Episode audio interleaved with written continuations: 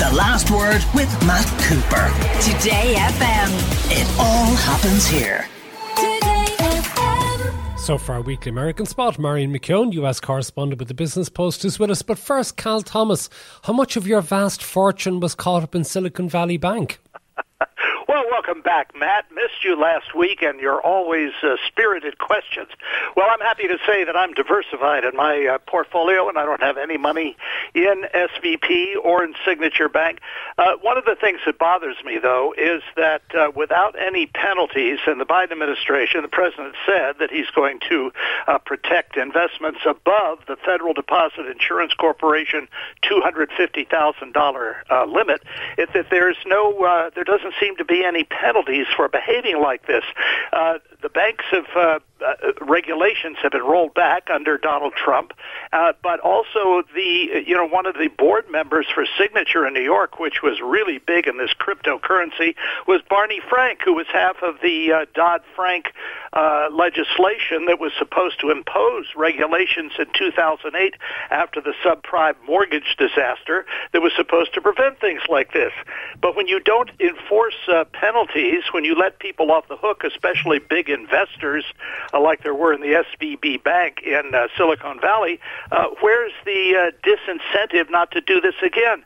So I'm very concerned about this. The president's moved in to say he's going to cover everything, and it's nobody's going to lose any money. But again, what use is the law if it's not enforced? Yet I would suspect, Marion McKeone, that those responsible for the running of those banks are going to face very serious civil legal actions which could financially ruin them. Yes, and Matt, I know you didn't ask how much money I had in SVB. I know you're a pauper, Marion. But, I do agree with a lot of what Cal just said, except for Cal, with regards to the Dodd-Frank legislation, which was brought in and co-authored by Barney Frank, who, as you said, is on the board of Signature. Much of that was rolled back by, guess who, in 2018? Donald Trump.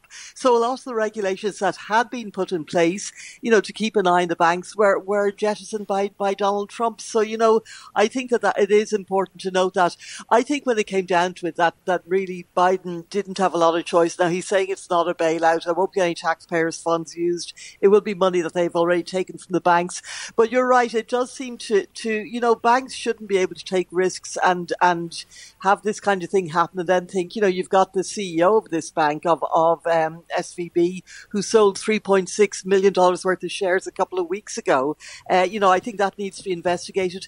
And they, I think you're right, Matt, there will be civil suits, but I think there also needs to be a pretty tough federal investigation into this, and they need to look at either reinforcing the Frank Dodd's legislation and regulations and adding some more on, or just doing something, because you can't have a situation where a bank goes, oh, whoops, we failed again, but look, we what's going to happen to our customers? That shouldn't be the responsibility of the government. But anyway, we are where we are, and it seems that the jitters have been sort of resolved a little bit. We'll see where this goes. I mean, there are other banks. We saw Signature Bank, as Cal said, is already closed. But Cal, could it be that in many respects this is the responsibility of the interest rate actions over more than a decade and a half at this stage of the Federal Reserve? That the crisis at Silicon Valley Bank has been prompted by the belated increase in interest rates from the historic lows, haven't been able to cope with how they actually place their money in this new environment. And the failure of regulation was because the Federal Reserve didn't want to admit that it had created the crisis for this bank and for others. Well, you've written a book about this when the banks had their problems in Ireland. Matt, I read it. I learned a lot, as I always do from you. And what we have here is a serious problem in the United States. The financial policies of many administrations now, not just the current ones, that have contributed to a $31 trillion debt. Inflation was just announced again today at 6%, still high.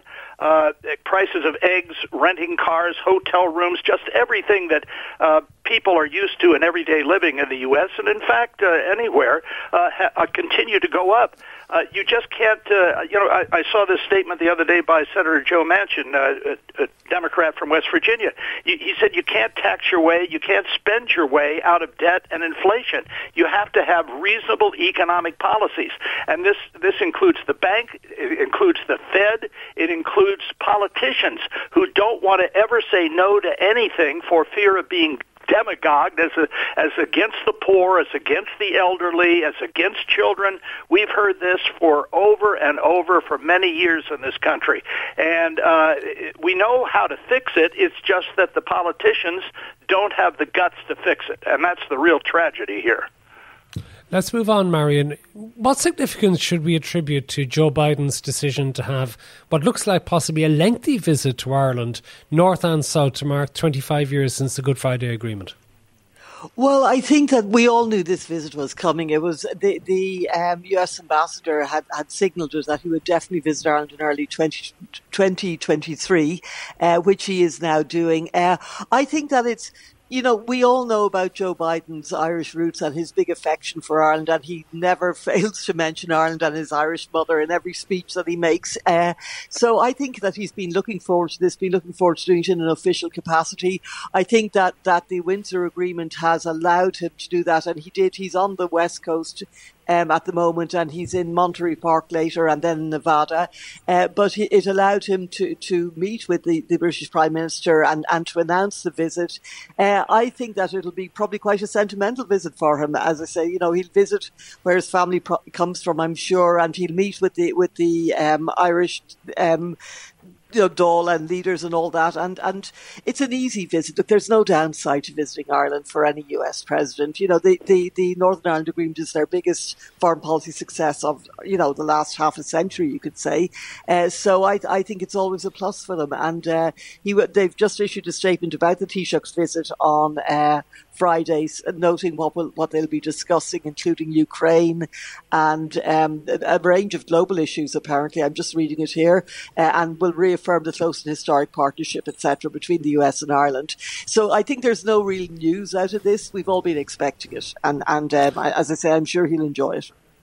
Now, your friend, former Vice President Mike Pence, Cal, is the subject of the latest Donald Trump rant, in which Trump says, actually, the violence on January 6th, the famous event on Capitol Hill, was Mike Pence's fault.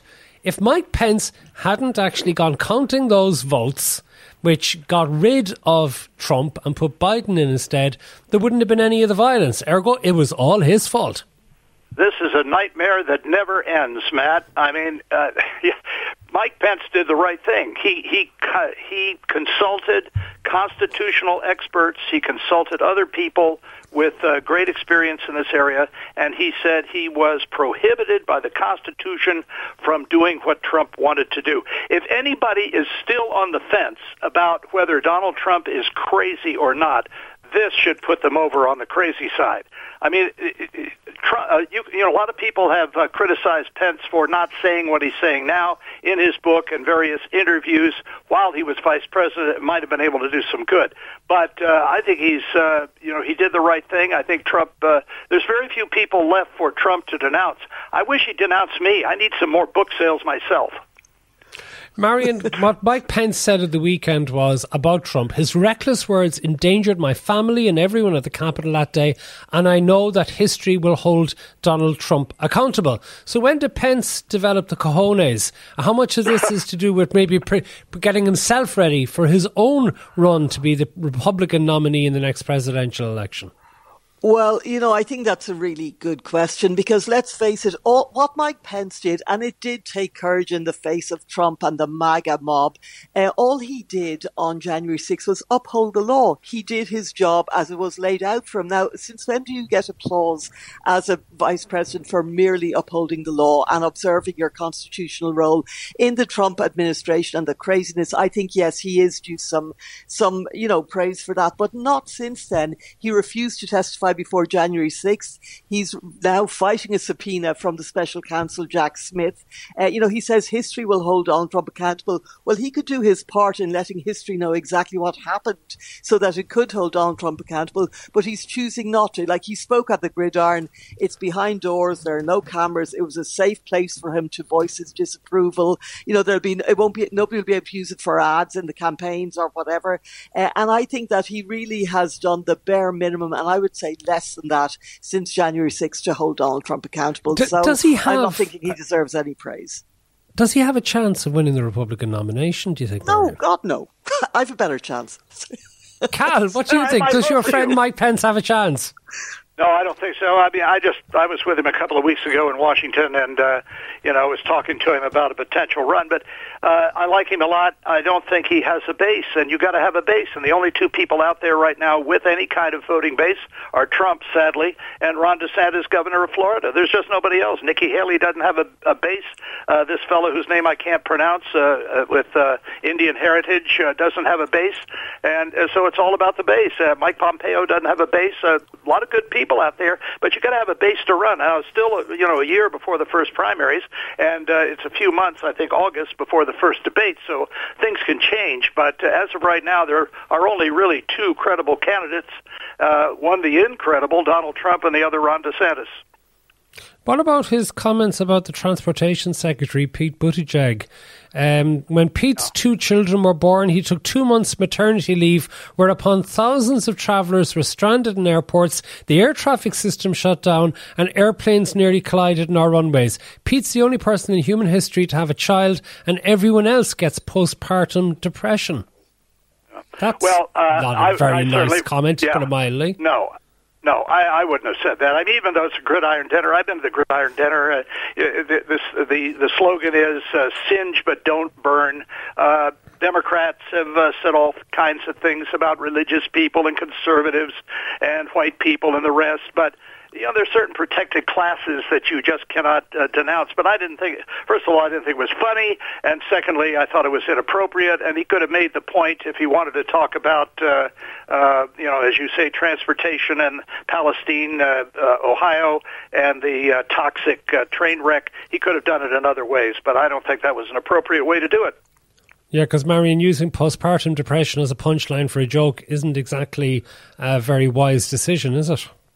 Well, I really agree with Cal. First of all, a joke has to be funny. Okay, there was nothing funny about that joke. It was stupid. It was a stupid joke, and it was offensive as well. And you know what? I mean, okay, everybody says stupid things now and again, but and sometimes jokes are redeemed just by the fact that they are very funny. People will go, okay, yeah, well, that was funny. This wasn't anything other than, offensive. Yeah, he shouldn't have said it. Well, let's end on something that's funny. Could it be that Stormy Daniels will be the one who will bring Donald Trump down? Well, Marion. So to speak.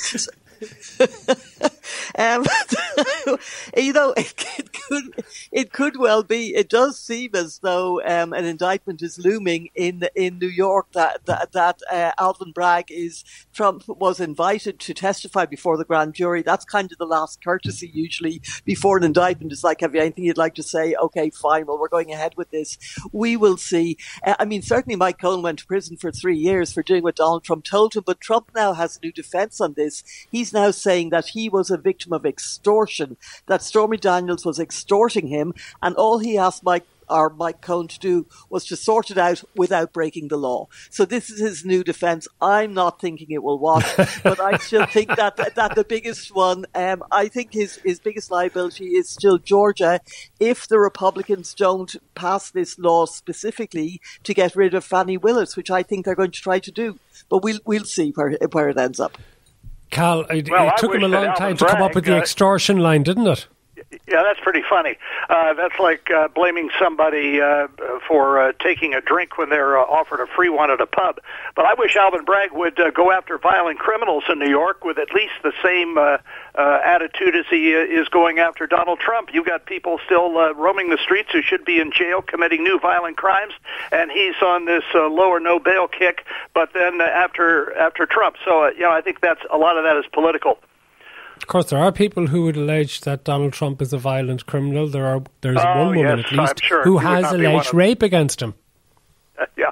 Well, look, nobody has ever accused Donald Trump or Bill Clinton of fidelity. But, Marion, in this case, isn't it that there has been accusations of violence? This case is looming. It's scheduled to start against E. Jean Carroll is suing him under a sexual battery law that was introduced in New York last November, which allows victims for whom the statute of limitations has expired 1 year to basically bring their claim. Now, she was already bringing a claim. I won't get into the weeds of it, but she's the case of sexual battery against Donald Trump is expected to start in late April, and it's certainly not going to do him any favors if that case is out there. She has said she won't settle. I think that's another big headache for Donald Trump. Thank you very much, Marion McKeone and Cal Thomas. Quite a few of you saying that in the case of Silicon Valley Bank, it's the deposit holders who will be protected, but the investors certainly won't, that they will lose plenty of money from investing in that particular bank. The Last Word with Matt Cooper. Weekdays from 4:30. Today FM.